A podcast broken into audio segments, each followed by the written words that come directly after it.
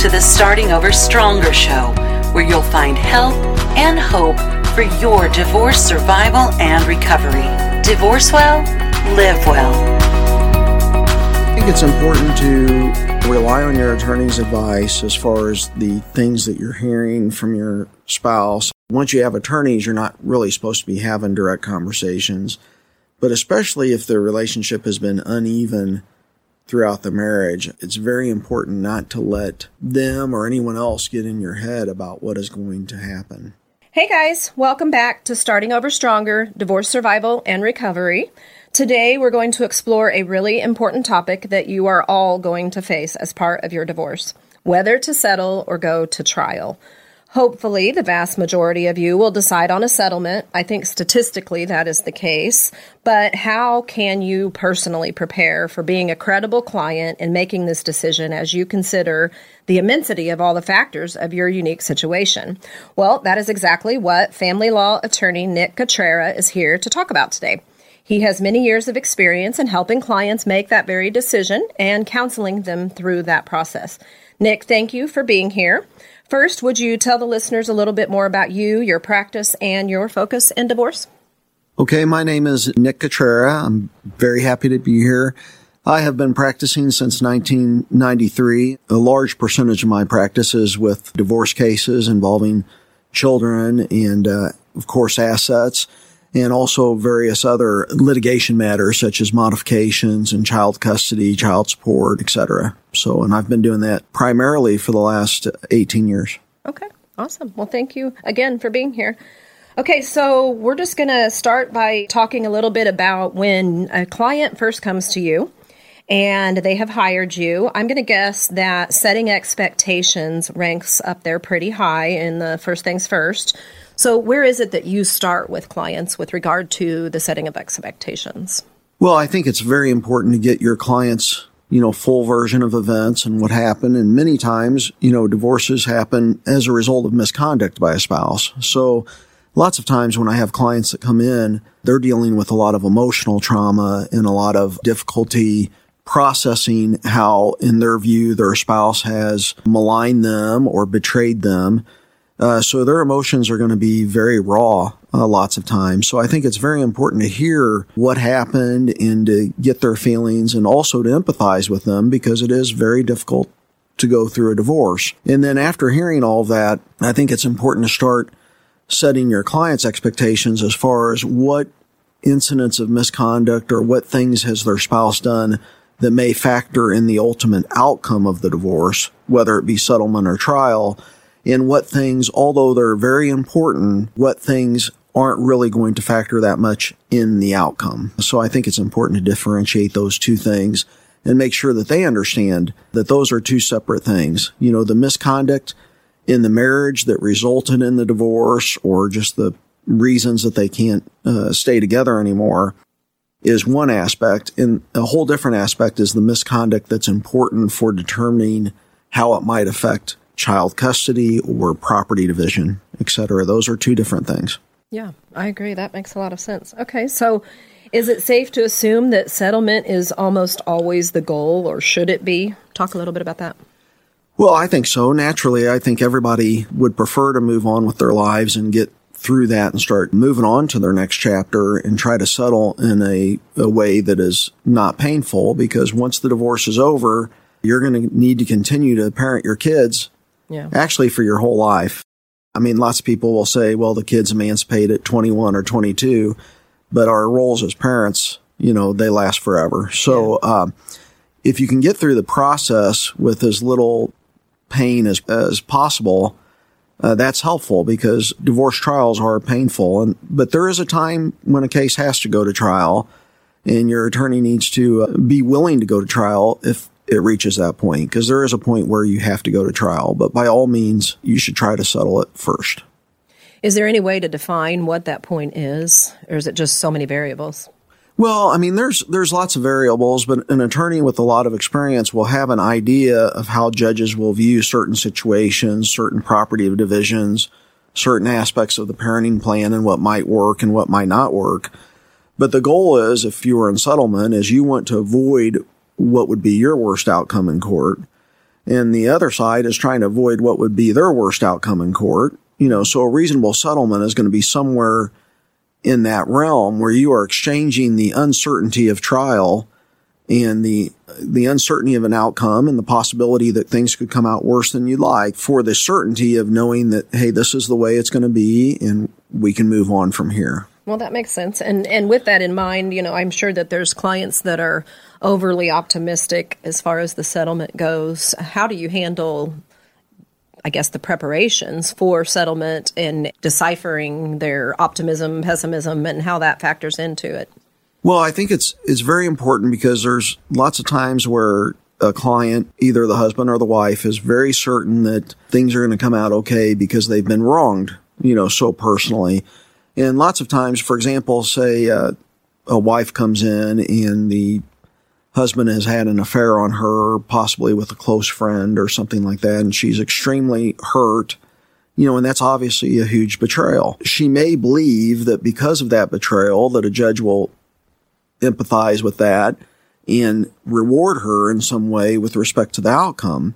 But in terms of the law, you know, Missouri is a no fault state. And as far as the misconduct figures in on anything, it generally what's going to matter to the courts are financial misconduct, such as using a lot of resources or financial resources in your misconduct, such as taking a mistress on a vacation and using a lot of money that should have been marital funds on someone. But the mere act of the infidelity, regardless of who it's with, is likely to play a very small role um, as far as a deviation from the standard, which is generally each party is going to get 50% of the net marital estate. Yeah. And I guess we kind of asked for that, right? When we went for no fault, we didn't want a judge deciding our outcomes for our divorces based on his own principles. Right. In terms of fault, it can be considered in a maintenance case, you know, what used to be called alimony. And again, it's mostly financial conduct, squandering of financial assets, or can also be considered in the property division. But the impact is not nearly what the hurt person is going to feel like would be just. You mm-hmm. know, and that's only natural. I mean, when you've suffered the pain, you know how much it hurt and you'd like to be able to to have that validated in some way. Yeah. But unfortunately, the courts not going to validate it to the extent of the way you feel that you've been injured. And right. that's just kind of a reality of the family law process. And I guess that would be leaning more towards the overly optimistic side of things. Right. And I, obviously the risk is there just not getting what you expect or maybe what you even need. And so then what would be the issues that you might face for somebody who's overly pessimistic? What are the risks there?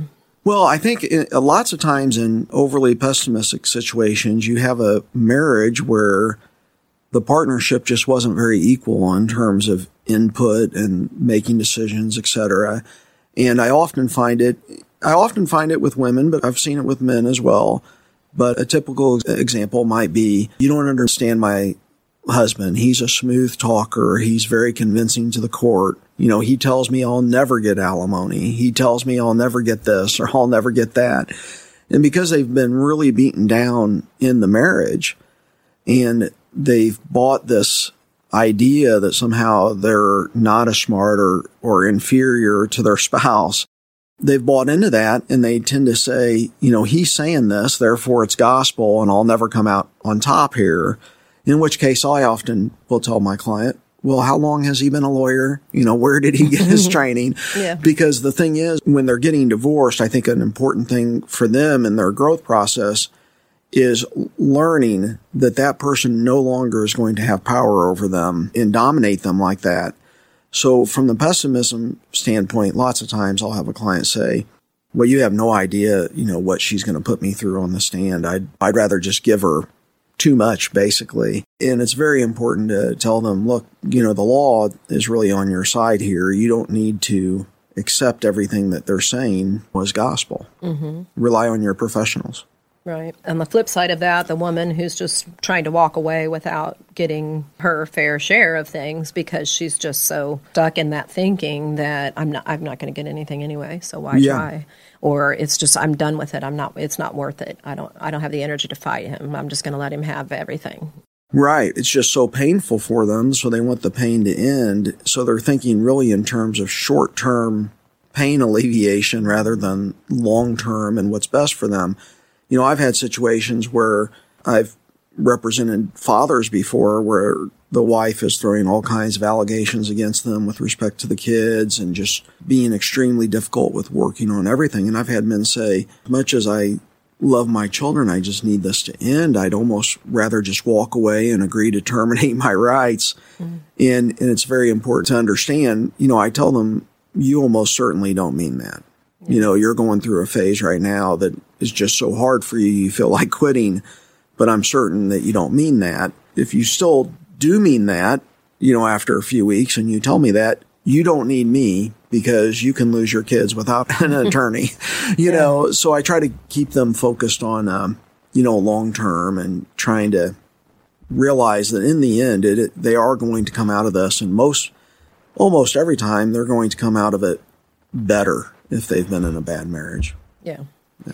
And you know, I think that's the hardest part of working with people going through divorce is just trying to get them to separate the emotion from the logic, and that's your full time job. So I'm sure you do that a lot. I've had many clients say they just have no idea how they're going to get by without the financial support from their spouse, or you know what they're really grieving and they're wondering how am I going to survive. And I've told many of them, you'll see me a year or two later out shopping or somewhere, and you'll say Nick, you were exactly right. I have a, I'm in a much better place now and my life is better now.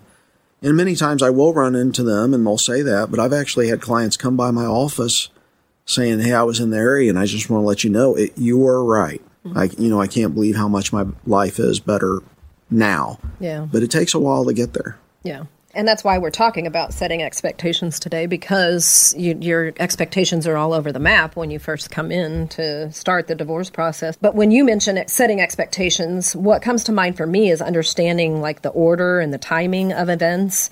I recall from my own divorce this just almost constant state of wondering what was coming next. What did I need to do? How could I be prepared for whatever it was? And, you know, my favorite part, or should I say my most important part of my job as a divorce coach is helping clients not feel that way. So, this kind of expectation setting is something that I'm sure you always do with every client. And I would think that it would be hard to keep up with each and every client and every step of the entire phase of the process. There's just so many variables. How do you deal with that so that you don't have clients that are calling and emailing constantly with dread and worry and fret? Well, you know, I think that's very difficult. And I think it's been more difficult in the age of COVID. I think it's been really difficult because it's slowed down the process so much. And uh, it's hard for people to understand that it takes time. I mean, if you're on a uncontested track where you think that you can reach a settlement quickly, maybe you could get the whole thing done in three or four months or so. But if you're on a contested track and you have a lot of contested issues, it's very important to let them know, look, you could be looking at a year before you have trial. Got to exchange the uh, documents. You have to have discovery and you've got to prepare for trial and you'll have an opportunity to mediate as well and I totally get it. People want to be done, but it is a process and it takes time. And sometimes the time actually works well because people an opportunity to get out of the situation and start to look at it from a step back and understand. I think both sides, sometimes the time actually works in your favor as far as getting things calmed down and reaching a resolution. Yeah, that makes sense. So, uh, with document gathering, I'm sure this has to be the biggest stressor for both the client and for you, right? How do you set expectations with regard to just how many documents are going to have to be gathered? right. Well, yeah, if you've got a contested case, you're looking at probably, you know, most likely 3 years of bank statements, 3 year, you know, you need to get your retirement statements all together uh, sometimes people ask for checks and drafts and those kind of things. And it's very important. If you're talking in most circuit courts, they have pre-approved discovery as far as what documents are exchanged in every case. You may have three years of tax returns and those types of things. But if you're talking, you've got your own business, a solo business, and you're not a W-2 employee, then you're talking a lot about even more documents. I mean, it's very important because there's got to be an investigation as far as how much income does the person actually make. I had one case where a woman had a business and on her tax forms, she would show that she made about 20 or 25,000 a year. and it just didn't comport with the lifestyle that they had and with how much money they had. So we got a financial expert to do a forensic accounting. And it turned out that really she made about $125,000 a year. So, and they had always handled their taxes separately, but that was a lot of work and it involved an expert digging into all those records to see where kind of counting tricks were being used uh, yeah. to show such little income on so many gross sales. But if you have a W two employee, it's not it's not as bad. Today's episode is sponsored by Cutrera Law, helping people when bad things happen. Kansas City divorce attorney Nick Cutrera has been offering strong yet compassionate legal representation for almost two decades. Voted best of the bar seven times and the coveted super lawyer three years running, he's earned these honors as an effective litigator who works hard to avoid litigation where fair settlements are possible. Every case is different. Cutrera Law successfully tries or settles cases where both parents gain substantial, meaningful contact with children, or which a parent's visitation is restricted based on the best interests of the kids. Also, increasing or decreasing child support based on present financial circumstances. Each case is litigated according to its own merit. The choice of an attorney is a personal decision that should not be made based on advertising alone. As always, Starting Over Stronger Coaching recommends interviewing a few attorneys before making your selection. If you are in the Kansas City area, I highly recommend making Nick Cutrera one of those calls. Call Cutrera Law at 816 525 5226 or visit CutreraLaw.com. That's C U T R E R A L A W.com. Please tell them you heard about them on Starting Over Stronger. Now back to the show.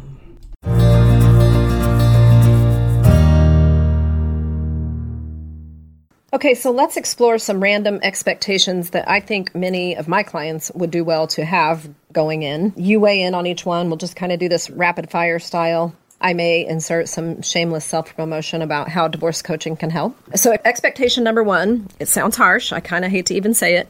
No one will care more about your divorce than you do. Yeah, I think that's.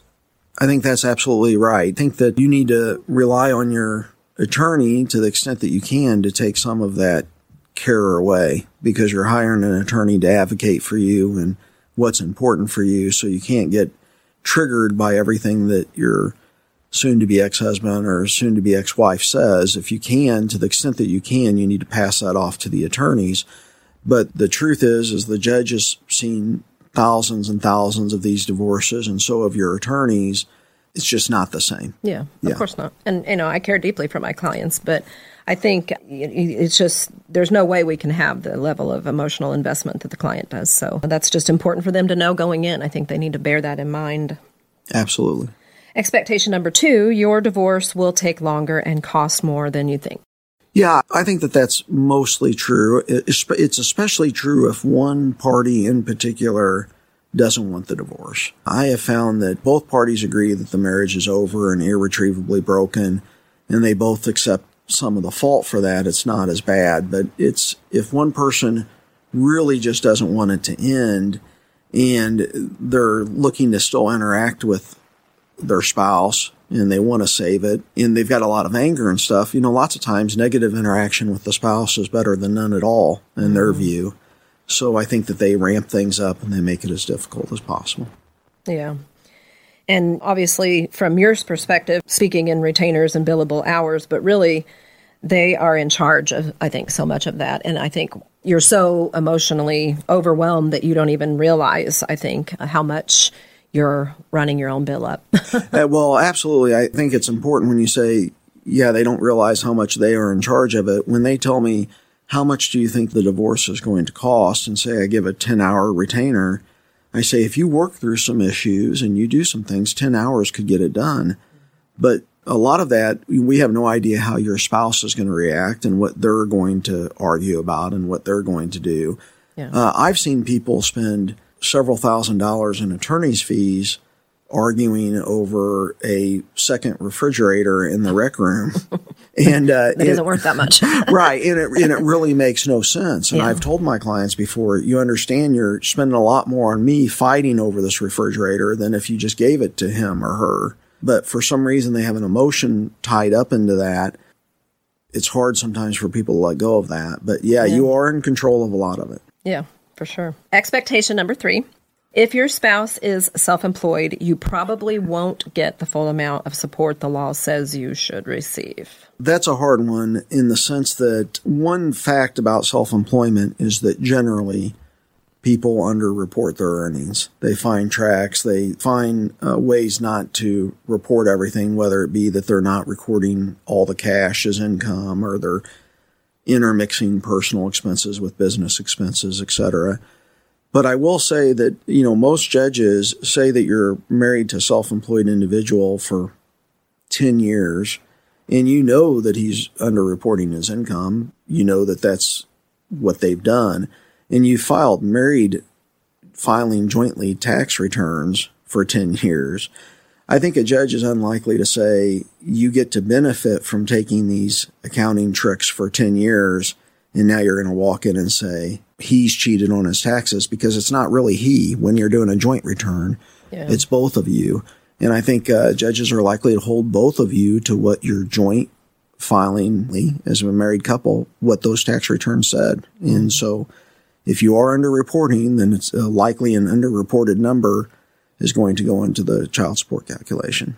Yeah. That makes sense. Okay, expectation number four you're going to need to put together a small mountain of paperwork. We've talked about this a little bit. Is there other thoughts on what types of paperwork they need to maybe gather in advance?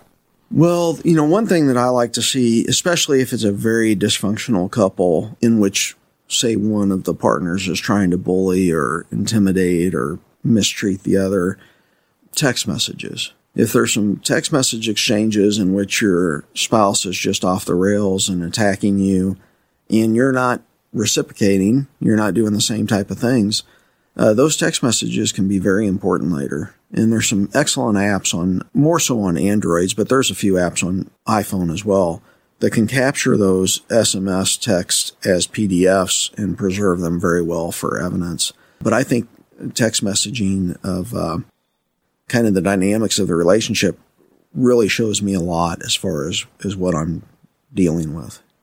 Well, it sounds like it definitely helps you. Would it help with the ultimate outcome? Will the judge look at those kind of things as well? Oh, you know, absolutely, it could. With respect to uh, parenting, legal custody means that you guys share a commonality in beliefs on parenting and that you have a relationship that you can communicate and make joint decisions about the children together and if you have text messages, I, I remember one case in which I had uh, my client got sole legal custody, but she simply was asking her husband during the divorce process, which of our kids' parties would you like to go to at school? That was like Halloween parties.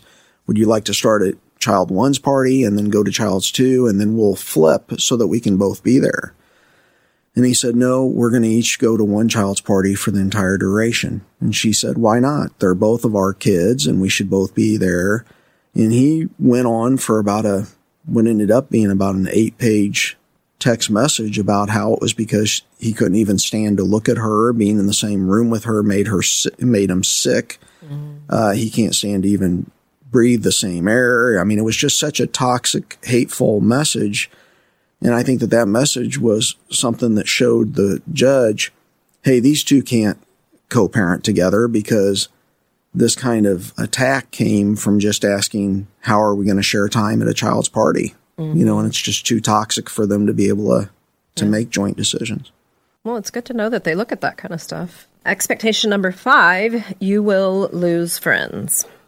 Yeah, I think that's that's just inevitable. I mean, anyone that's been through a divorce, you know, including myself, knows that uh, what happens when somebody is hurting is they're looking for allies to support them. And, you know, who's the most likely ally? It's your friends. And sometimes if they've been friends with both of you, if one of you gets the ear of that friend, the other one most likely is, is losing that friend. Yeah. You know, so that's just kind of a reality Yeah, friends and family. It's Sure. I think it's just inevitable because it, it, it really doesn't matter how long you've been married. It just becomes awkward and uncomfortable for some people to continue that relationship with you. But luckily, you meet new people and you fill those gaps as time goes on. So It's very important that people care for themselves not only through the divorce process, but but after. And I'm sure that your coaching probably goes into after as well.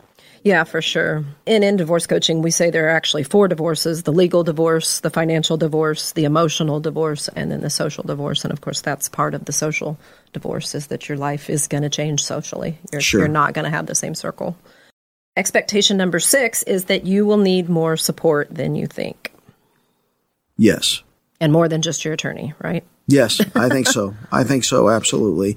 And you know, when we are called attorneys and counselors at law, and I constantly feel like I'm trying to counsel people in terms of the emotional aspect and what, you know, is their best decision in the long run. But the thing is, is that kind of going to our first question, nobody's going to care more about your divorce than you. It's a pain that I think only divorced people can understand, you know, and, uh, and it's, it really is. It's a hurtful thing for anybody to go through.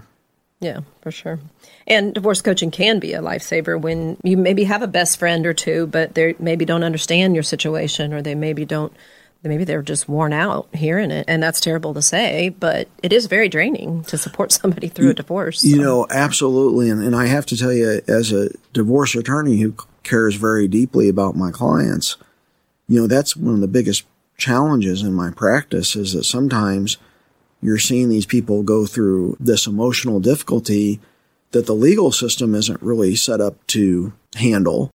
And then you try to counsel them as well. But when you're talking $325 an hour, you know, and we have to bill our time, six minute call is costing $32.50 and you don't feel good about that either. For attorneys that really care about their jobs and about their clients, it's draining and it's part of our job. But imagine putting that on a friend, you know, and they've Yeah. got to hear it. It is, it is a draining thing.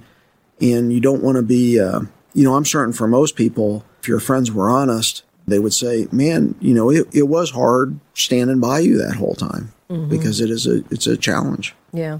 In fact, I had a client recently tell me that her best friend just, t- when she met me, she said, It's just so great that I just met you because I just had this conversation with my best friend last week. And she said, There has to be somebody besides your attorney that can help you through this. Right. yeah. yeah. Which to me was just her saying, I don't know what to say anymore. I don't, Right. I don't know how to help you. I've not been through this. I don't have any idea how to support you. I want to, but I'm not, I don't feel qualified. So I think it's really good to know that there is other avenues for support besides your attorney, besides your best friend. There's other ways to get the support you need as you go through this.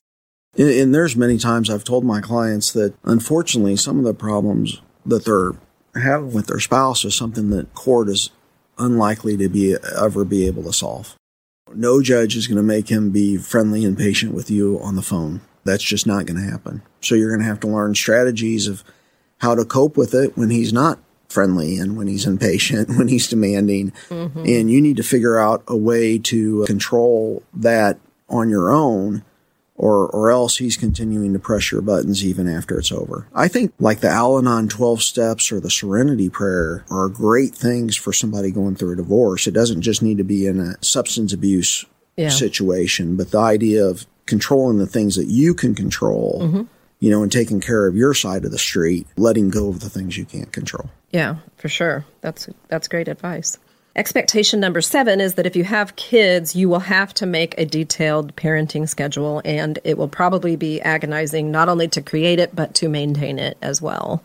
Do you, have you dealt with that a lot? I'm sure. Yes. Oh, yeah. I think so. You you go through all the holidays, you go through all the plans, and the and you might think that the parenting plan covers everything, but it doesn't. The more rules that you feel like you need, you know, they always say that more rules, whether it be at a workplace or anywhere else, the more rules you have, the better indicator of how dysfunctional the place is. Yeah. So if you're trying to put all kinds of rules in there, it, it's probably a good sign that you know, this is a, a very dysfunctional relationship. But one thing that I always try to tell my clients is uh, you guys can always agree on a case by case basis to vary from the parenting plan.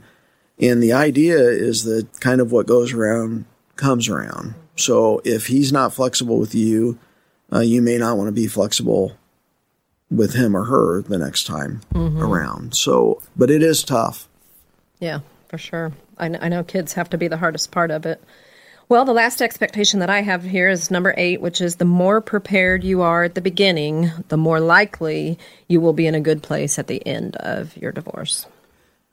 Yes, I think so. I mean, I think that that's true. If someone comes into my office, you know, man or woman, and they're emotional about the relationship, that I get the sense that they're not certain that the marriage is irretrievably broken, you're going to have a hard time through the whole process. So I always try to to tell my clients if if some of this emotion is that you wish it could still work out, you're going to be better off spending your money with a counselor or making another effort, you know, one last effort at trying to, you know, save the marriage. I mean, you I think that I would kind of modify that a little bit saying that if you're really firm that the marriage is over, uh, you're going to be in a lot better position. If you're still struggling with that, you're going to have a hard time. Yeah, that'd cause a lot of wavering, which would just slow the process down for Yes. sure. Yeah.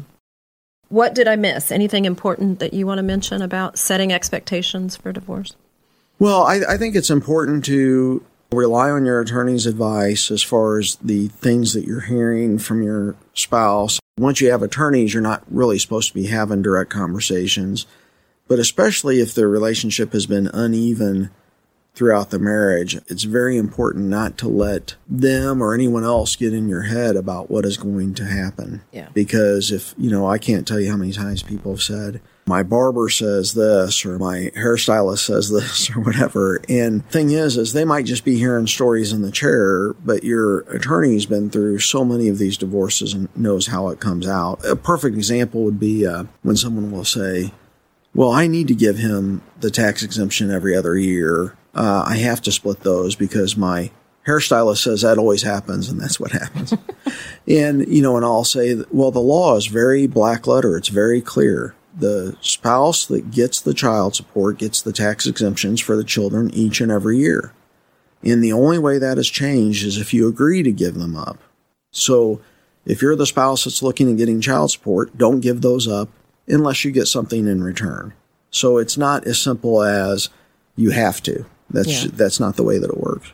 Yeah. So Well, that's for sure that I, you get advice everywhere. Right. And, and everybody's advice has to do with probably their own divorce. Right. Which may not be a factor in yours anyway. So Yeah. it may be terrible advice.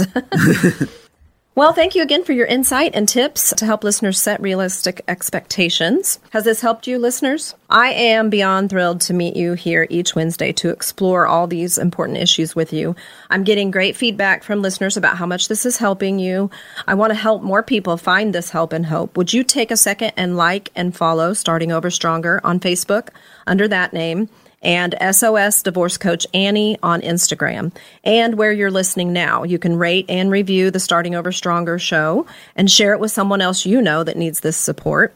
Please send me an email at annie at startingoverstronger.com if you have questions that you'd like to explore. We will have a future Ask Me Anything episode to address those. And if you have a professional that you want to have interviewed on the show, or a friend or loved one who might want to share their own SOS, survivor's own story, we would love to hear it. We'll meet you here again next week for more help as you divorce and hope as you are starting over stronger.